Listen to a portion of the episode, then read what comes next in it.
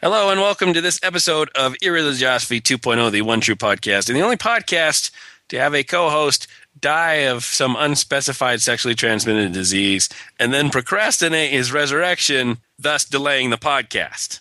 You're welcome. So, fuck you, Matt Wakefield. yes, I'm gonna take the skunk dick again. It was a nice rest, I'm though. feeling good. I deserved it. I deserved that rest. You did deserve it, and I needed it. Although the reports of my death have been greatly exaggerated, it was close. Uh, in your defense, you were discharging some pretty foul fluid. I think everybody wanted to hear that. My voice, my out voice of, as I as I recall, multiple orifices. is my voice lower now. It was lower for a while. We should have recorded. It was, it was like, it was Hey, like down I- here. I tried. I tried. It would have been the be- best podcast we ever put out. yeah, limited talk from me.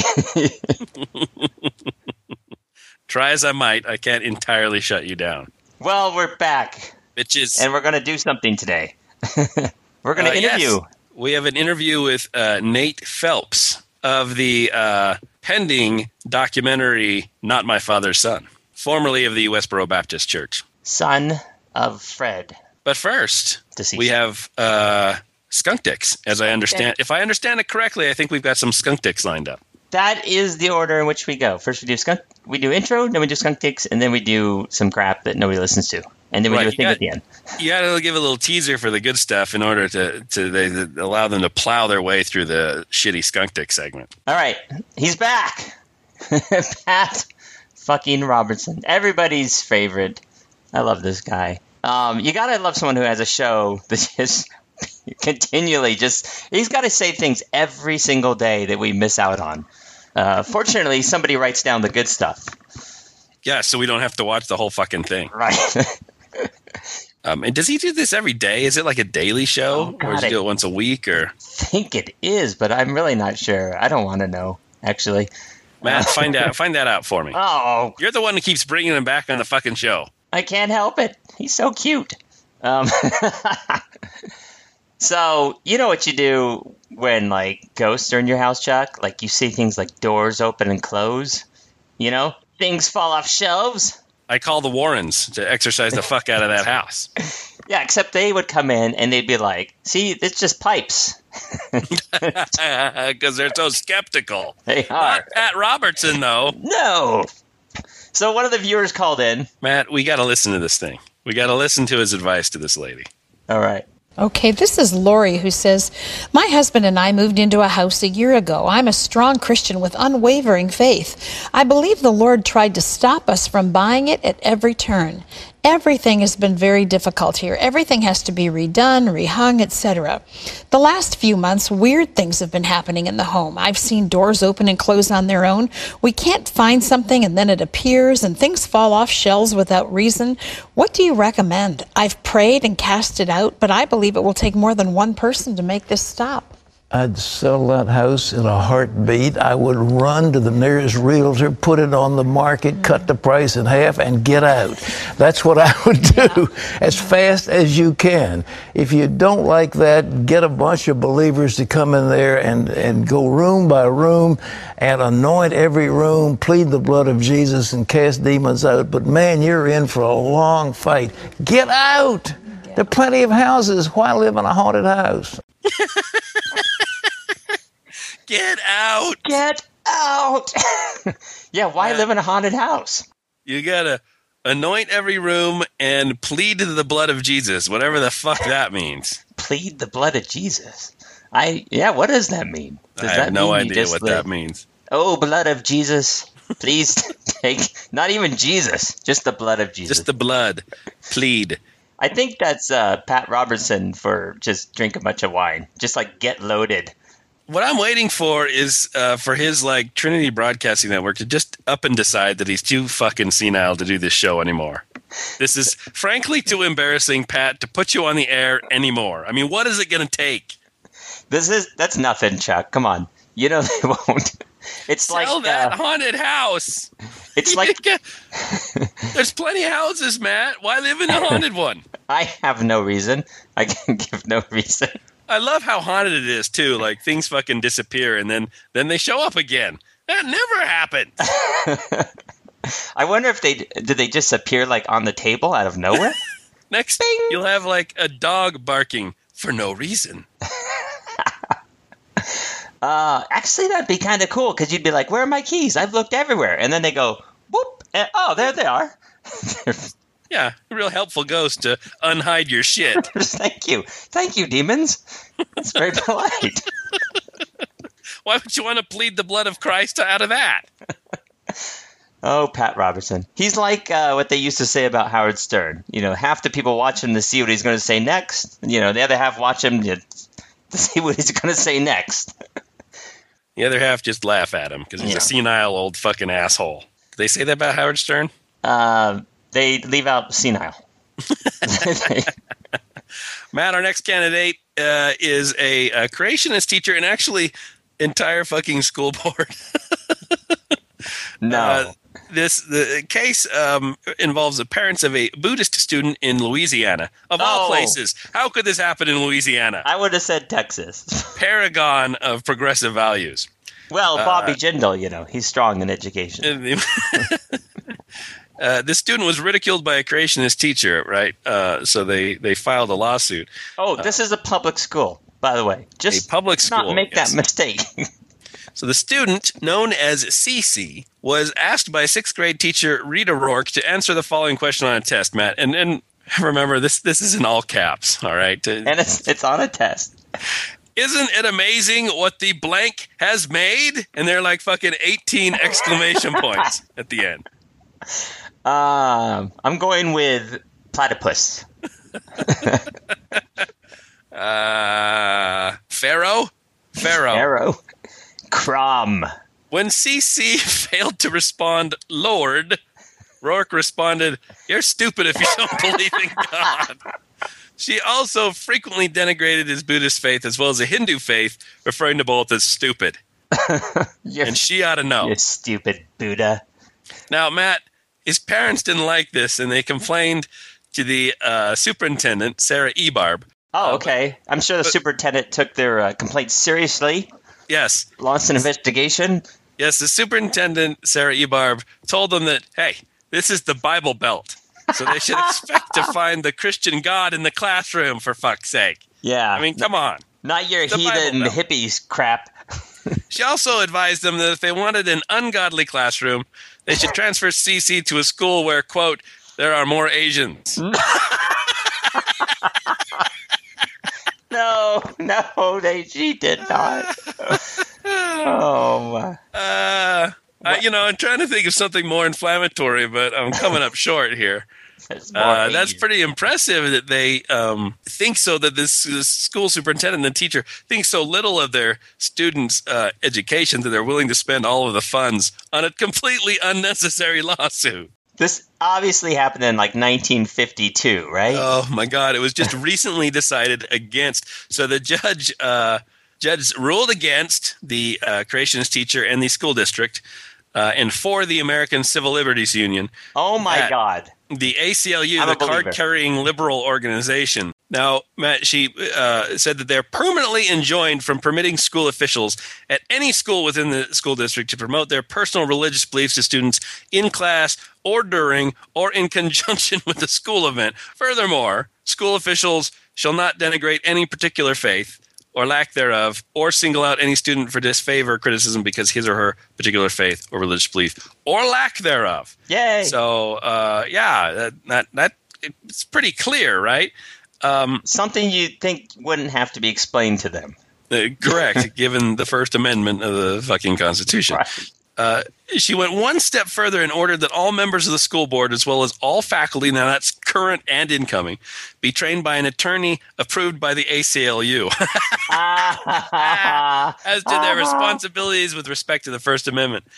Oh my God, that must really hurt. That must really, really hurt that Louisiana school district. oh, that is beautiful. Sometimes it goes right. Yeah, it's becoming rare, but uh, every once in a while we'll score a fucking victory. That is awesome. That's kind of like a skunk dick and like a like a happy story all in one. Yeah, Matt. Uh, you know, if you want godless education, then you just need to go to a school that has more Asians in it. Oh, yeah, because Asians don't believe it. What do they believe in? Shit, I guess nothing. Did you just did you just say Asians believe in shit? Well, to be fair, everybody believes in shit. Uh, at least it's empirically demonstrable. Yeah. You know, as someone who spent a couple years in South Korea and ran into a few South Korean Jehovah's Witnesses, you're not completely insulated from the Christian faith, even amongst Asians. That virus is everywhere. All right. That's great. What's next? Well, what else you got? Oh, it's me. Oh, well, um, I've got AIDS.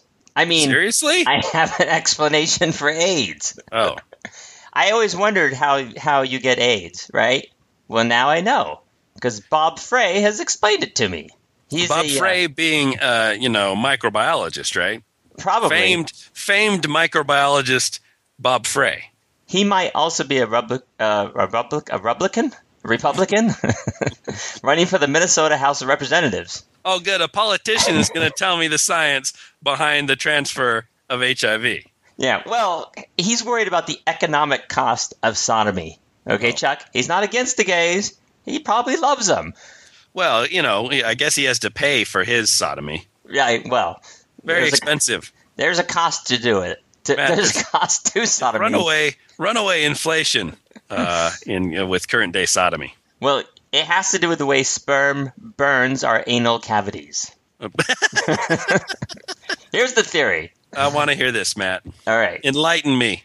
So Frey's theory is that sperm extrude a burning enzyme that is only neutralized when the sperm meets an egg. When a sperm are just running around loose in somebody's ass, they burn everything and then AIDS. You see? Sperm, sperm acid, ass, AIDS. It's uh, it, that's, that's epistemology, right? Is that what, That is that you say it? undeniable. I mean, let me quote him directly from this article. It's more about sodomy than about pigeonholing a lifestyle. People, they, Nice. they never Nice. think about it when they speak. nice choice of words. When you have an egg and a sperm that meet in conception, there's an enzyme in the front. It's in the front, Matt, Ah, that burns through the well, that egg. makes sense. The enzyme burns through so the DNA can enter the egg, but when the sperm is deposited anally, it's the enzyme that causes the immune system to fail. That's why the term is AIDS, acquired immunodeficiency syndrome. Ah, Oh my God, that's the first time it's clear to me. It's not a virus after all. the immune system Right. is burned away in the anus. A You know, Matt, to B to C equals eight. I'm ejaculating, you'll you'll see it go onto the floor, and that shit will burn straight through to China. It's Well- unbelievable. It's like the alien's blood, right? It just Yeah. burns through everything. So you this just watch is, it right through concrete. Unbelievable. I can just imagine what that does inside someone's anus. Well, what does it do to the vagina, Chuck? The vagina. No, no, no, no. That's no. probably HPV. It's where HPV comes from. The, the egg uh, apparently nullifies it, right? Oh, and all the other It, it two million or whatever. burns through, and then just is, uh, amazingly, none of the DNA are burned at all. Oh, It's a magical egg. so vaginal. Oh, I see. Vaginal cells would have some sort of like uh, protection around them. to So shut that burned. shit down. Oh, that's evolution. It's legitimate rape.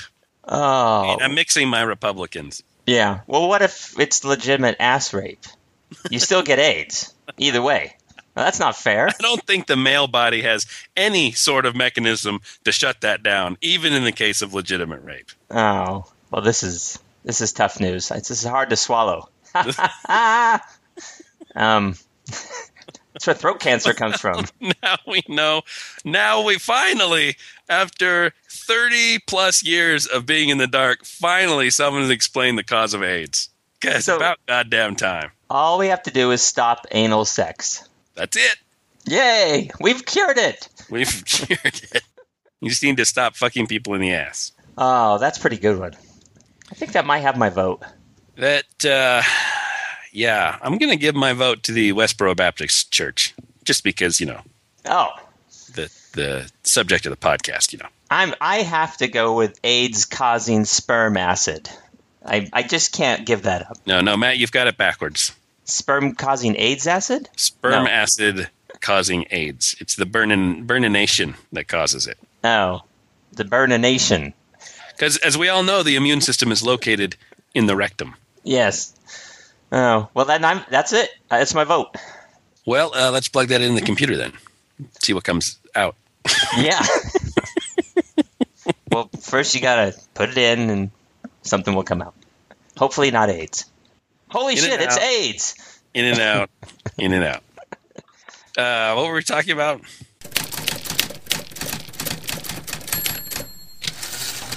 Oh my God! It's the it's the Supreme Court of the United States. The How's that possible? Court.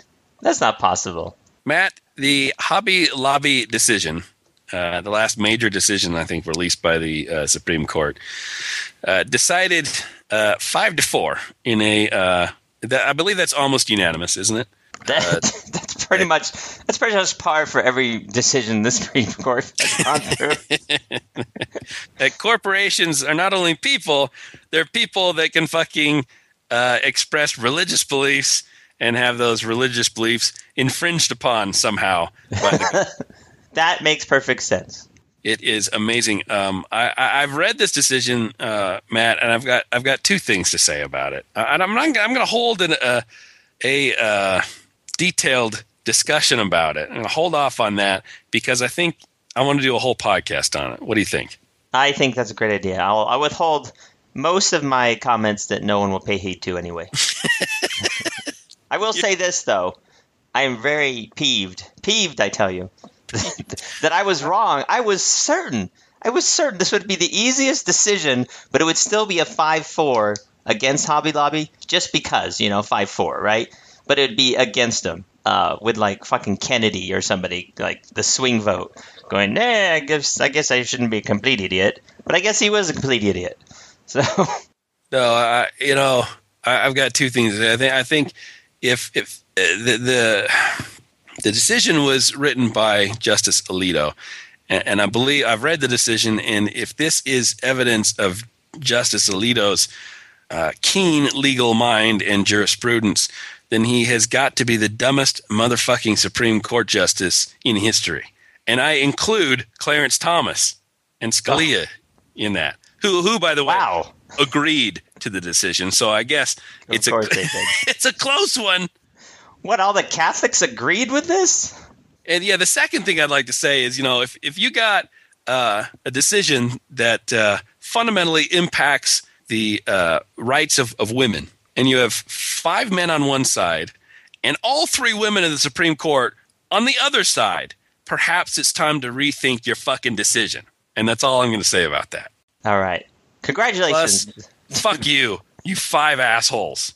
You five Catholic male fucking assholes. Fuck every one of you. But congratulations. But yeah, congratulations on winning Skunk Dick of the Week and uh, uh, be becoming the subject matter of our next podcast. Yes, I shall save the remainder of my fuck yous for the uh, for the breakdown of that of that decision. How about we uh, let's get to the interview? All right, let's move on. We have on the show today Nathan Phelps, son of Fred Phelps, uh, founder of the Westboro Baptist Church. Uh, and uh, Nathan, we've had you on the show once before. Do you remember that? I do. It was probably uh, 2010. I Yeah, want to say it was four Yeah. years ago. It was Yeah. four years and one co-host ago. What? that's right. I don't remember this at all. uh, and a lot has happened since then. Um, I think Yeah. we, we we talked about um, some of the changes that were going on in the Westboro Baptist Church, uh, and um, a lot of the people uh, were kind of at that time. It was kind of uh, a lot of people were leaving, and that trend has continued. Yeah, yeah. In fact, it's. Uh, I, I would say it's escalated. I don't know if at that time that fellow from uh, from London, uh, Louis Theroux, had had done the movie "The Most Hated Family in America." He'd done the first one, but he hadn't done the second one. The second one was, I think, 2011. He went back. Yeah, and that was basically the focus of that one was the fact that so many of them were uh, starting to uh, disappear. And so I think the title of that was The Most Hated Family in Crisis. Right. And that was three years ago. Yeah. And and some of the key people who were in that one now have left. Megan and Grace being the, the two most notable. now, who, which ones were Megan and Grace? Um, well, both of them are Shirley's daughters. Uh, Grace was the one. I don't know. I mean, you, if you recall, she was the one who was kind of being protected by all the girls. Um, She was one of the younger ones. yeah, I think she was 16 or 17, but when Louis was in her room Yes. and there was like three or four women standing at the door, yes. all right. that was that was Grace. Well, And, good for uh, her. Yeah, and and then her sister Megan was one of those girls standing at the door, and um, Megan has been or was for several years kind of the um, the next generation. She was the leader of the next generation of WBC, and everybody kind of saw her following in her mom's footsteps in that role, and so the fact that she left was was huge. Gotcha. Now, was she one of the ones that was was fairly vocal in the first movie? I mean, I, I hate to say it this way, but she was the, the most well spoken of all of them. and she really is. She's quite a remarkable young lady. I've I've had several opportunities to talk to her. She's she's thoughtful and intelligent, and it was interesting at one point one of the conversations we had, and she was very emotional talking about her grandfather uh, because it was around the time he passed, and she was saying that for all those years when when someone would would suddenly be in the spotlight for their behavior in the church so that was one of the things that would happen is they kind of were cannibalistic in that in that situation. They're always looking for the slightest evidence that someone is not uh, toeing the line properly. And then suddenly that person is under a microscope and so Megan was saying that for all those years, when when a charge was made, she didn't really know the person well enough to to refute it. And then, as this transition of them going to the eight elders, rather than my father being the head of the, the church, Yes. um, suddenly Shirley was in the spotlight because she was violating the New Testament commandment that women keep silent. Right, which Oh. was never a problem before. Right, but this was a strategy uh, of, um, as I understand, Steve Drain, who was making his move to uh, consolidate power with him at the head, and suddenly Shirley was fighting for her eternal existence. Right? Yeah, this was an interesting. We had this conversation uh, when you were on um, before about how she was. Shirley Phelps Roper was the most outspoken of the group. Um, Yeah. Fred was getting a little old at the time. He hadn't been kind of outspoken, and even in that, even in that uh, documentary, he kind of hung back and he was irritated about the whole thing. He didn't even want to talk to the guy. He gave him uh, one or two questions and then kind of told him he was an idiot. Yeah, that's right. That was that was vintage Fred there. Hey, That was fantastic. He was a little offended that he didn't ask him more important questions or scriptural questions, I guess. And yeah, exactly. Yeah. Um, but you had said that you know he's more pragmatic than anything. Yes, you know it's against the the Bible that she's so outspoken, or or that it, he was kind of grooming her for the successor, I guess. Well, he, he would never have put her in the position of, of leader of the, that church because he won't go that far because that's a clear violation. But as far as the practical day to day, let's get as much visibility. Let's let's uh, do as much as we can with as little as possible. She was really good at that, and so he used that. So he was happy with her being the face of the church, so long as she wasn't officially in charge. That's right. And then along comes Steve Drain, who's a uh, uh, documentarian. I mean, he was he's filming a documentary on these guys, and uh, he ended up being converted. Yeah, that's right. And moved his family from Florida uh, to Topeka and and uh, has become now probably the most visible of all of them. And in that process, had had pushed Shirley back down. So here's Megan watching this going on, and she's hearing the charges, but she's she's spent the last two or three years by her mother's side, and she knows it's BS. So that was one of the, the main things that finally sent her away. But Shirley's hypocrisy. still in the church. Oh yeah, she's still there, and you'll still see her from time to time, but she's not that that uh, front person now. I don't I don't know if you could really say there's a front person anymore. I haven't I haven't uh, I haven't really seen that in, in what I've observed in the last well since my father passed. Yeah, walk me through that a little bit. Um, there was some question about whether he was excommunicated or not, and apparently, weren't you guys always taught as kids that that uh, he would never die, that that he would be translated? You guys would all get caught up in the rapture before. Yeah. Now, when I was growing up there, he was talking. He he liked talking about Elijah and uh, Enoch, who were the two in the Bible that supposedly never died, and he he had an affinity for them. He he um, related to them, if you will, and then he had done this math in his head, or somehow he justified it from the Bible that Christ was going to return around the year 2000, give or take 25 years. And so, in his mind, um, since he was so devoted to God and, and was the only one that was doing it right, uh, he had started. I don't want to say he flat out said it, but there was a strong suggestion that that uh, between his discussion about those two men and his um, his contention that death was a a judgment from God. So those those two variables combined to kind of create this atmosphere that Christ was going to return, and that's how they were. That was going to be a nice, neat package. How they would all avoid death. So suddenly, I simultaneously I get an email from uh, one of my nieces who has left, and in that email, it not only says that he's in hospice, but that he has been excommunicated, and she went on to claim that that the excommunication was uh, because he had, and I'm quoting now, been mean to some of the people in the church.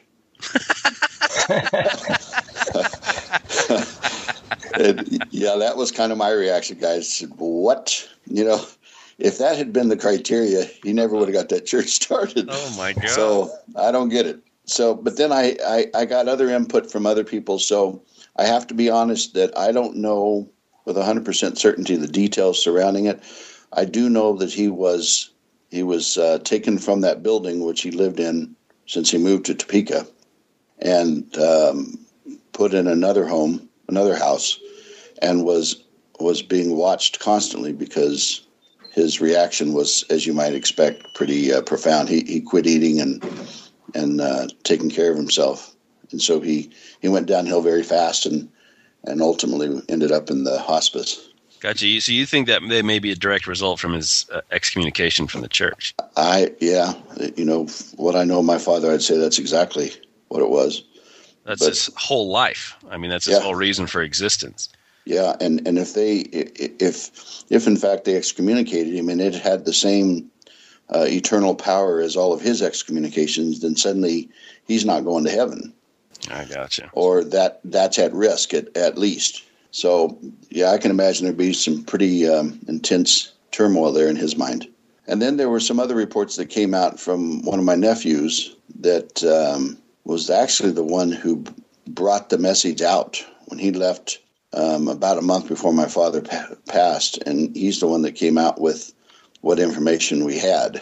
And and then he came at, uh, three or four months later and was was putting it out there that the old man had stood out in front of the church and looked across the street at that Equality House that's painted like a rainbow, and had had said something along the lines of "Those are good people," um, suggesting that he had had a change of heart. Wow. Um, I, I got to tell you, I'm a bit skeptical about that, but yeah, yeah. I have to say, after what, how many sixty uh, years of uh, absolute um, hatred of, yeah, yeah, I didn't, yeah. But you never know. You know, I heard some really I don't know how to put it, really thought provoking, uh, emotional input from my niece who actually got to see him just before he passed. And uh, it certainly set on end a lot of the ideas that I hold in my head about him. So I just don't know what to think about those those last weeks or months. Um, how do you and, feel about that? You had not had any contact with him since you left, with the single exception of one radio show that he called into, right? That's right. Uh, yeah. w- which he uh, proceeded to berate you for, you know, being rebellious and et cetera, et cetera. And yeah, a lot of name calling. It was it was a right. worthless um, forty five seconds. So um, I, I got. If I can be honest, it was uh, there was some emotion, but it wasn't. It wasn't the kind of emotion one might imagine. It was more kind of revisiting that what could have been thinking, and uh, and then there was some kind of selfish introspection about well, okay, that generation's gone. I'm next. you know, but but you guys, you got to understand, you can't you can't be gone from from uh, no matter how much blood you share with them. You cannot be gone from people for 35, 40 years and have the kind of relationship or lack of relationship that I had with him and realistically expect there's going to be any real strong emotion. I had a lot of people, a lot of people saying, well, no matter what, he's your father. Well, no, that's not necessarily true. I mean, I mean, it's it speaks to that what could have been argument, but you know, I've dealt with that for years. So this wasn't this wasn't the profound um, moment in time that a lot of people would like to, based on their words, would like to have thought it was. It just was kind of I saw it as an an inevitable moment in time. Um, it did have some significance, like you know, based on what we talked about a, a few minutes ago. That uh, you know, what does that say about the church and their doctrines? And but I thought it was very interesting that they kick him out right around the time he's showing signs of shuffling off this mortal coil, right? Right. Do you think maybe that that precipitated it that they're, they're trying to head that off of the pass any doctrinal shift or change that that he's going to die and he can't die in full standing in the church? Sounds pretty cynical doesn't it? But i wouldn't i wouldn't be surprised. Uh, or possibly the inevitable power struggle where they see it's he's at the end of his life and we better assert our power now rather than leave uh, yeah. I, I think there was definitely some planning going on. And you know what? Frankly he might have been involved in it. He might have seen that uh, it was necessary to um, establish some kind of structure in his absence, but just not seeing that it was going to lead to his his loss of control and and the kind of outcome that it came with. So I, I just I don't know enough. Sure. One of these days we'll know. I did find out something rather sad because years ago, uh, when this story first started, I'd say probably around the mid '90s, um, they had they had found his his sister who was living somewhere in Pennsylvania, and she had basically her her answer was, "I'm not going to talk about him while he's still alive." She had reached out to uh, Mark and, and and I, and had you know had sent us some pictures and had had some nice things to say, but uh, we basically lost contact with her. Uh, and then I found out that here very recently she passed away as well. So um, w- that source of information, which I was always hopeful would would uh, give new insight is gone as well. Right, so we'll never know what she had to say. Yeah. So I'm, I'm curious about your uh, you're talking about your father earlier. I was kind of understanding what you're saying there, just because uh, for me growing up, my biological father had a, a lot of issues, and I was adopted at a young age. Uh-huh. And um, so later on in life, there was a couple of times when he tried to, uh, I, I guess you could say, reach out but I, I did feel like after a number of years, you feel this uh, a disconnect with that. Even though people people do say that, you know, like, hey, it's still your father, but but do you have any like regret, I guess you could say, or is there is there something else? Because now that my my biological father has also passed away, and sometimes I think maybe I should have done something more, or or if there's something I could have said, or yeah, there there has been a few moments like that, but um, generally the response I get to pretty quickly is that uh, I, I know who he was, or yeah. I knew enough of who he was, and I know enough of who I am that it would have been at at least disastrous, um, either emotionally or otherwise, if I had tried to um, reach out to him and and uh, come to any kind of resolution. Right. Um, I, I, honestly feel that way. If I if I thought for a moment otherwise, I would have I would have uh, moved heaven and earth to get back there and have a chance to talk to him. So right, right. Um, it, it just it is what it is, guys. And I used to have this conversation with people when they before all of this started, and and they would find out I was estranged from my family, and well, and then you know it was my fault. There was you know people kind of judging. Well, you know, you sh- it doesn't have to be. You just reach out to them, and I couldn't I couldn't clarify it well enough for people to understand. So That seems to me like a fundamental misunderstanding of uh, Fred Phelps. Yeah, and and a lot of these uh, extreme r- religious people, you know, there there is no, um, they have a different set of values, um, if I can use that word, and they are not going to deter from it uh, for any reason. Um, Right, even their children. Um, well, that was one of the things that struck me on that second documentary that uh, Louis Theroux would come back and ask them uh, a lot of different people, a lot of different parents. Do you uh, have any feelings of regret, or do you do you feel bad about your your child leaving? And the answer was almost uniform, um, to the point where I think what you were saying about uh, that there's this fear of being spotlighted in the church, right? They would all say that this is you know their rebellious nature this is uh, god's judgment on them um, they chose it themselves and they're not elect anymore why would i feel bad for someone who's rebelling against god i mean it was almost a rote discussion every single uh, person he asked yeah, you you heard the exact same terms. In fact, and the funny thing about it was, I had heard them all before. 35, 40 years ago, I had heard exactly the same language. So um, they, they haven't changed. They're they're not. They they certainly, from the evidence that I see, there hasn't been any real thoughtfulness on the part of my siblings who uh, who parrot those same phrases, right? But yeah, my brother, my oldest brother Fred, um, Steve Drain, my sister Shirley, they all were saying the exact same thing because that's the message, that's the that's the story they tell themselves to justify an action that is contrary to our very nature, right to rip yourself away from your uh, from your own flesh and blood. and it, it did seem like uh, that this is almost this this virus that's that's gotten a hold of them so deeply that that I, I'm surprised that anyone, like I said before, that anyone ever leaves the movement. Yeah. Well, I mean, when they do, they, they certainly have their hands full as far as um, coming to terms with it, and, and will will have second thoughts and doubts about it for years to come. It's very difficult to make that transition.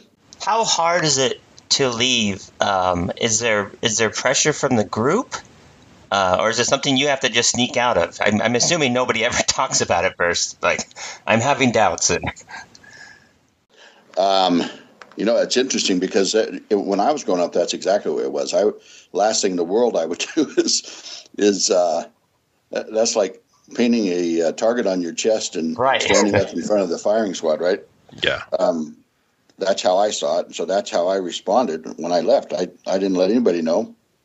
And uh, to this day, haven't really had any intelligent conversations with any of them about religion.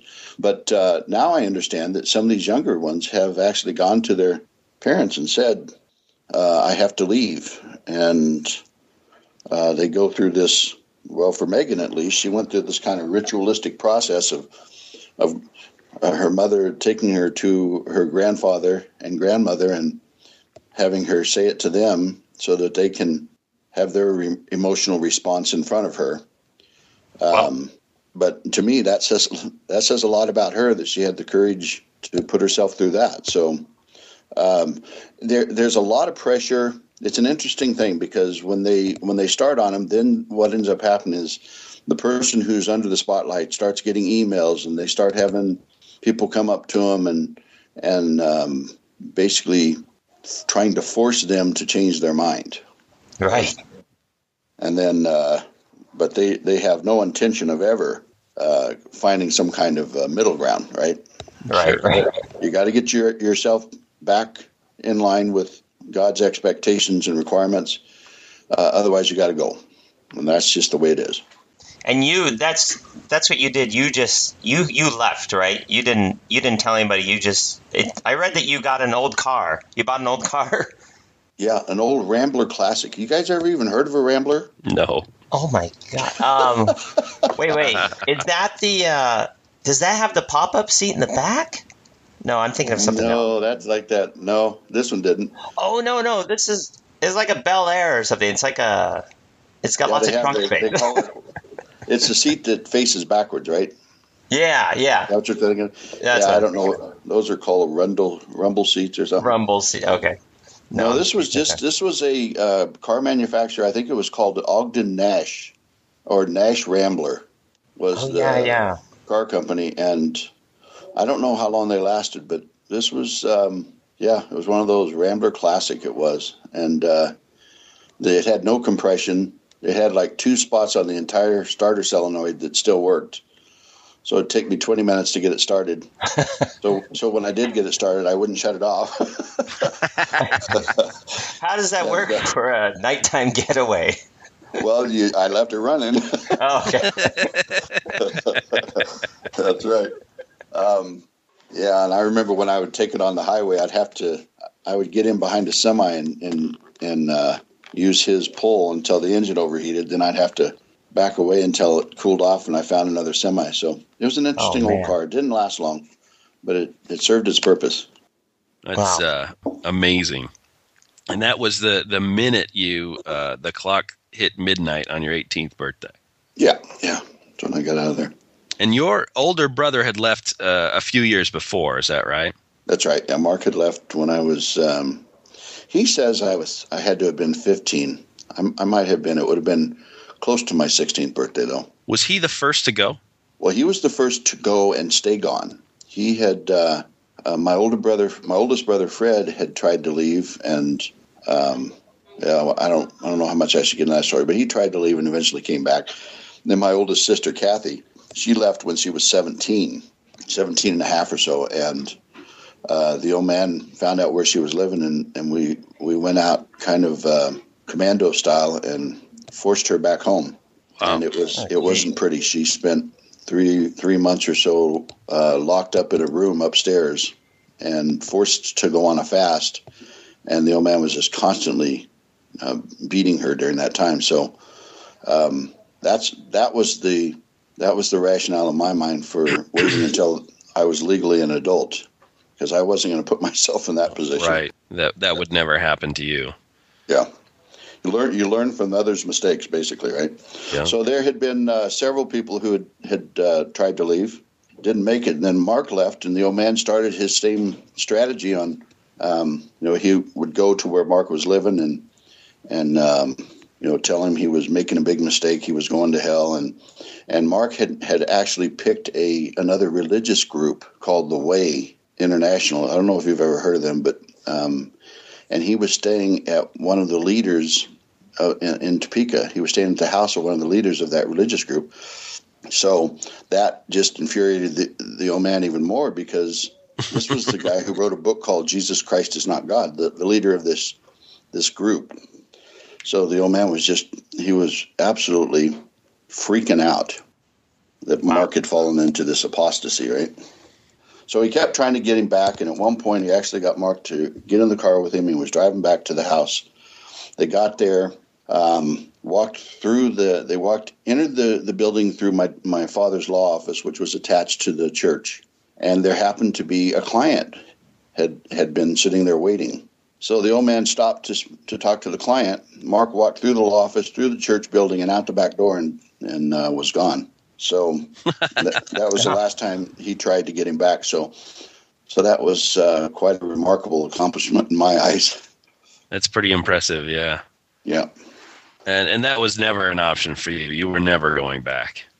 no, um, I mean, I didn't see it.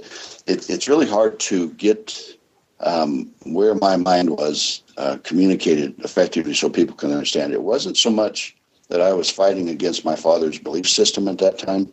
I was terrified of the violence and and I was hearing the message about who I was and uh, what my uh, what the consequences of who I was was going to be.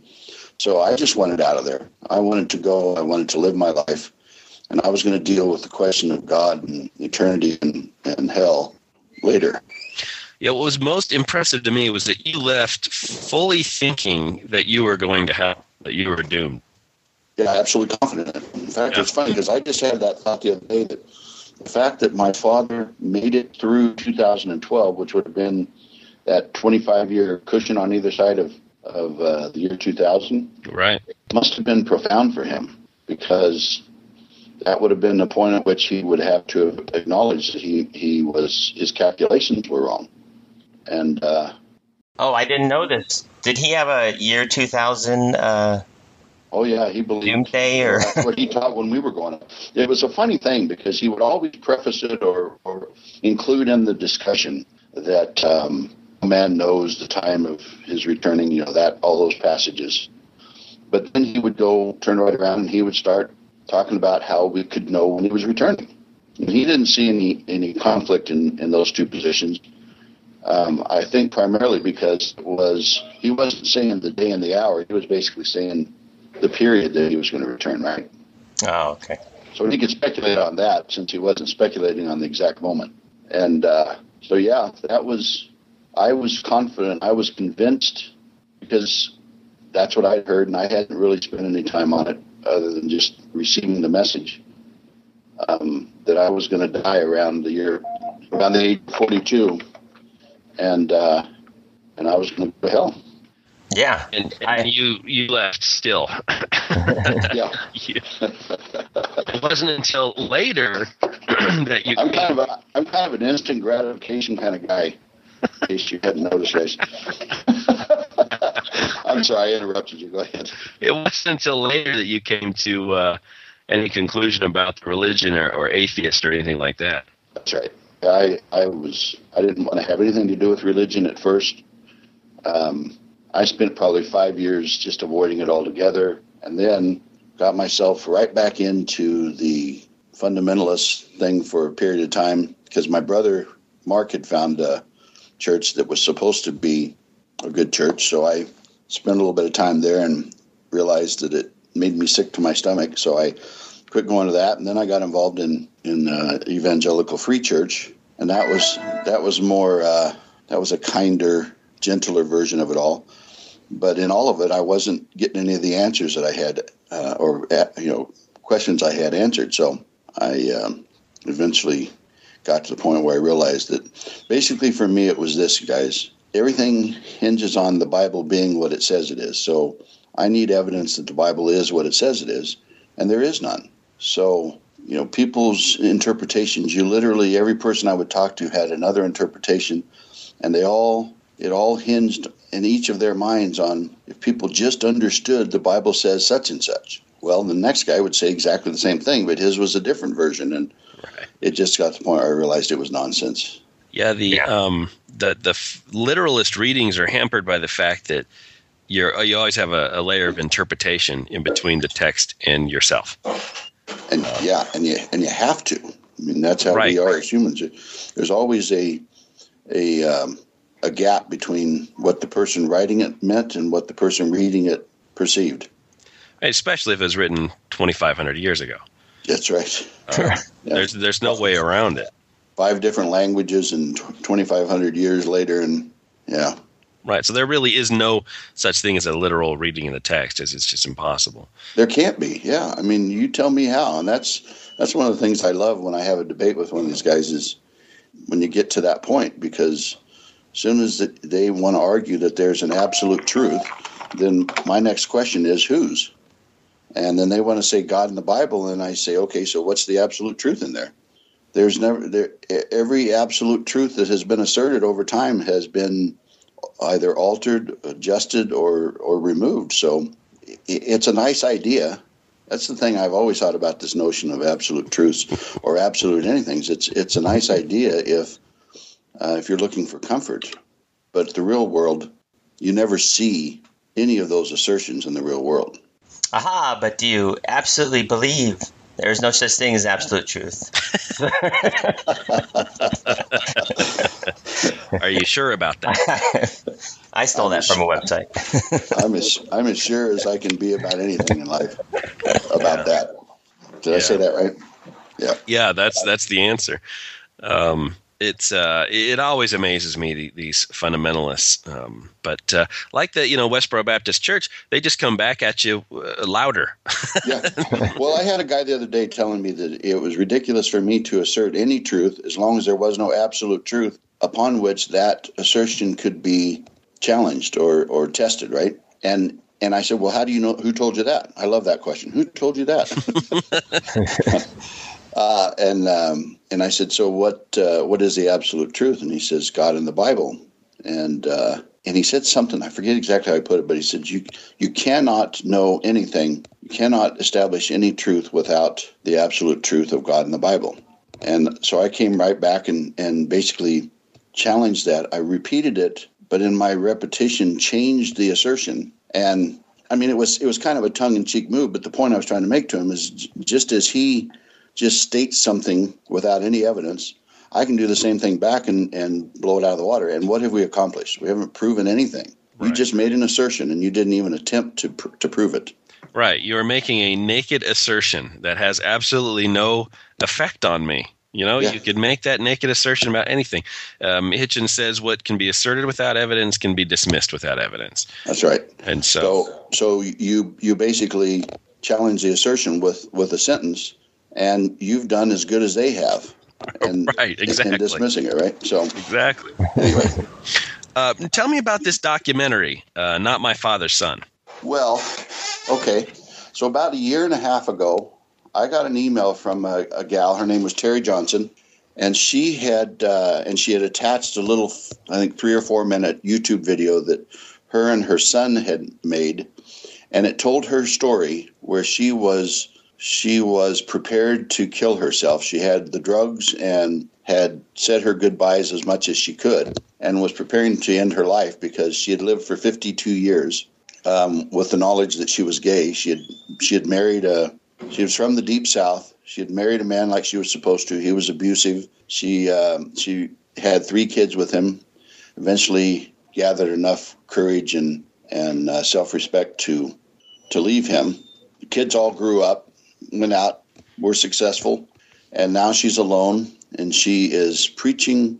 She's going, she's giving talks for her Christian community, kind of uh, positive uh, reinforcement talks. And she's she's quite a popular speaker on the Christian circuit, and she can't do it anymore. So she's preparing to kill herself, and and something distracts her, and she finally comes clean. And uh, but she lives in in Kansas, you guys, and that's not a good place to live if you're gay. Right. So oh we no, we became we became good friends.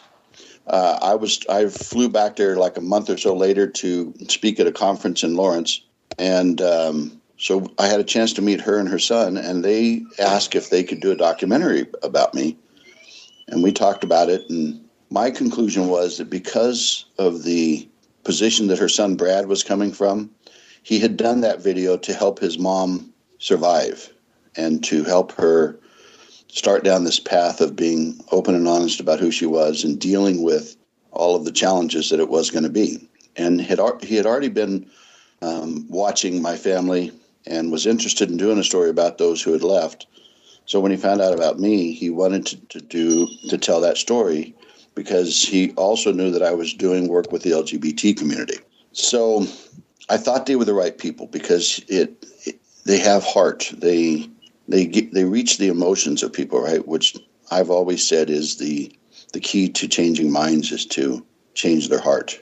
So they started the process. We had a few opportunities to film when I was down in the area on other conferences, and he put together a really good trailer, and it was exactly what I thought it was going to be. I mean, it's it's incredible that without me really getting into some of the details, some of the the re they, they do some um, retelling of the story visually as part of the, his his style, and it was eerie how close they got to the feeling of it all.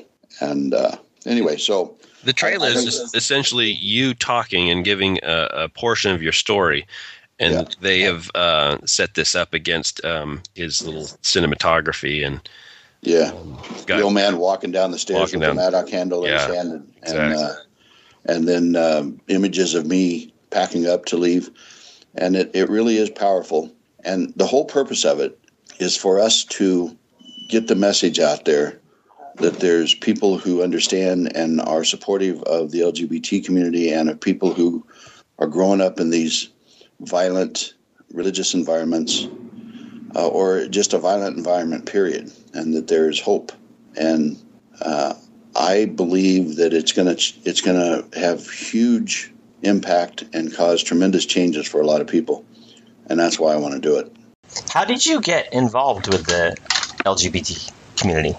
Um, when I started talking publicly about about what it was like growing up there, uh-huh. I I was getting a lot of emails and a lot of uh, conversations from people, and was surprised how many came from the LGBT community who related to my story, from the um, being ostracized and the physical violence, uh, not necessarily at home, but in their lives, and came to realize that, that my message was not just affecting people who grew up in, in extreme religious environments, but it was affecting anybody who has been marginalized and mistreated Right. in society. So uh, it just was a natural thing. And the fact that my family is, has been so destructive. In fact, Terry sent me an email last week, you guys, that was just heartbreaking. It was so someone there from the, the Lawrence area in Kansas, and her and her sister and her mom had gone to an event to celebrate uh, the birthday of the youngest girl. I think she was 15, 16 years old. And my family was there protesting and had taunted her because she was too much like a tomboy. And she took her life two or three days later because of uh, what had happened there. And her mom, the mom, uh, I, I, I'm not real clear on the timeline, but eventually she ended up taking her life as well because she felt guilty for sending her daughter to church where she heard the message about being gay. Yeah. So it was um, was a pretty powerful story. And this woman was saying, "You need to tell this story so more people understand." Now, when you had uh, sat down and listened to his um, sermons uh, every Sunday, uh, was he as uh, Fred Phelps as just absolutely virulently anti homosexual, anti gay from the beginning, or was that a more recent development? No, he he always was. He always saw homosexuality as a as a particularly heinous sin. In in Romans one, somewhere in there, there's some language that he took to mean that that you can't recover from that sin because it says God gave them up um, to their vile affections or something like that. So to him, that translated to God gave up on him. That was such a horrible sin. He just gave up. Um, but yeah, he's always he's always treated that as a particularly evil sin. Way back, way back in the '60s, huh? When it wasn't really even part of the radar. yeah, that's right. It's amazing. Um, how can we support this uh, documentary? Well, we, we were doing a Kickstarter and we we raised uh, just over twenty thousand dollars, but the goal was fifty five. So we didn't. We're not. We don't get that money, right? That's how Kickstarter works. But um, they are working on some alternatives, and um, that should be coming out within the next couple of days as far as how we can get uh, funding. Otherwise, not necessarily to the degree they were hoping to, but at least get some support from people who are interested in supporting it. So I would say probably the best thing to do is to keep an eye on my website, because that's where we're going to be uh, talking about it. What is that website? Uh, it's just natephelps.com. Fantastic. Pretty, so, pretty, we'll- narciss- pretty narcissistic, eh? hey, it's got a, a gigantic picture of Nate Phelps on the front. yeah, it, look, it looks like Superman. I'm just kidding. I, I didn't take the picture. It was someone else. So keep an eye on that, um, so we can figure out how to. Because I donated to the Kickstarter, but it never got charged because they, you know. yeah, because it That's how it didn't. works. It didn't hit the limit. Yeah. Um, are you still working with? Uh, is it CFI, the Center for Inquiry? Uh, I I stepped down as the director here in Calgary uh, about a month and a half ago, but I'm still working with them. I just am not in a, a leadership role right now. I am still working with recovering from religion, and uh, right now my goal is to get the documentary done and to get the book done, and uh, try to set something up where my my midterm goal is to go on a speaking tour. I would like to go to colleges and high schools, and uh, maybe with Terry, and start impacting these young minds more on this whole question of uh, of gay rights and and um, whether or not that that is uh, an aberration, right? Right. That's, that's, the message that's out there, and we ne- we need to change that message. Uh, so you're writing a book as well. That's right. Is that going to be the same title, not my father's son? Well, we're thinking about it. I've, I've been all over the map on on the title, um, but it, I mean, if it comes out in conjunction with the documentary, with that, we might very well do that. Yeah, do a little uh, co uh, marketing on it. There you go. uh, Matt, did you have any other questions? Um, I want to know. I well, I want to know about his early life, but I think yeah, I'm assuming you probably covered that in the first the first interview you guys did. I didn't want to bring it all up again. I wasn't sure if you well, talked about it already. Yeah, we we talked briefly about it, but it sounds like I mean it, it was um, just unrelentingly terrible. Um, yeah, there there were there were good parts, guys. That's one of the things that's frustrating about trying to tell the story, especially when I have to to do it in forty five minutes or an hour. You have to get to the meat and the coconut, and um, right. So, but. It, one one of the things that I said when I started talking about it, one of the things I promised myself was I was going to be as transparent and as brutally honest as I could be about about all of it. So, I mean, the truth is, you have you know 12, 12 siblings, and we're in a situation that is is uh, fraught with danger coming from our father. We figured out how to have good times sometimes, right? Even we didn't do it around him, but we figured out how to oh, okay. enjoy our lives. Um, That's what I was going to say. I was going to say, did was there did he ever show any emotion that could have been considered, you know, loving or caring or or human, you know? Or I have to, I have to change my answer from what I have typically said. He didn't. I never saw it. Okay, but clearly from the conversations I've had with my nieces and nephews, they saw it. They saw some affection and some kindness coming from him. So, um, the the correct answer is I never saw it. Where do you see the future of the Westboro Baptist Church going now that Fred Phelps is gone? Uh, it's kind of been taken over by an eight man council, and um, I guess led by Steve Drain. What's yeah. what's the future? They, they're they're certainly dwindling. They don't seem to be uh, proselytizing at all or gaining any members. Um, yeah, none that, that are visible. I, I, don't, you know, I'm, I'm kind of afraid to answer that, guys, because they, uh, I mean, there, there are forces at work here. One, one of the forces I believe is the fact that these young people are leaving in such frighteningly large numbers. I think the last time I checked, my oldest brother only has one who stayed now wow. out of uh, four. Shirley's lost four.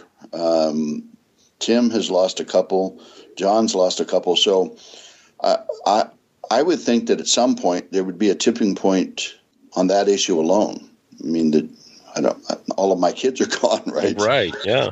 Um, Do you think part of that, uh, the the children leaving, is that they've put such a an emphasis on this uh, picketing and the kingdom of God to the exclusion of all else, including you know they're not supposed to seek out relationships um, friendships are discouraged, and certainly having a boyfriend or a girlfriend uh, with an eye toward getting married is strongly discouraged because you're not going to be around long enough, right? That's right. Uh, I, I think that that's a huge part of it. In fact, I think one of the, the greatest forces acting against them right now is uh, what we would refer to as nature. yeah. You know, these kids get to a certain point and um, we will move heaven and earth you know, the the urge to to uh, bond and procreate is pretty powerful, and uh, especially when you're excluded from all of that, and then suddenly it's uh, it's available. Um, yeah, that's what sent quite a few of them away. Yeah, it's interesting watching their stories, um, almost to a person uh, every single one of them, uh, their eyes are opened, and they're uh, after they get away from the scrutiny of the church, they're apologetic about kind of the harm that they've done, and and uh, they become a lot more open minded in their uh, Yeah. interviews. They they do, but yeah, but each of them is a little bit different as far as what conclusions they draw about the God question. Hey guys, I'm going to have to take off. Is that are we okay to do that now? We're all set. Thank you so much for joining us, and keep up the the good work, Nate. We really appreciate you being here. All right, Thank guys. you. Th- Thank you thanks very very much. much. It was great talking to you again. Thanks. Bye bye.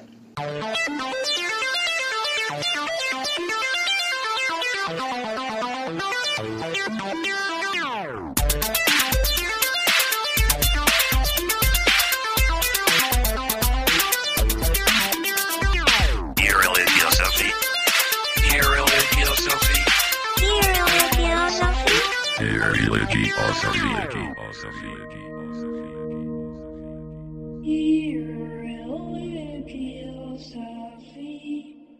Hello and welcome to this episode of Irreligiosity 2.0, the One True Podcast, and the only podcast to have a co-host die of some unspecified sexually transmitted disease and then procrastinate his repentance.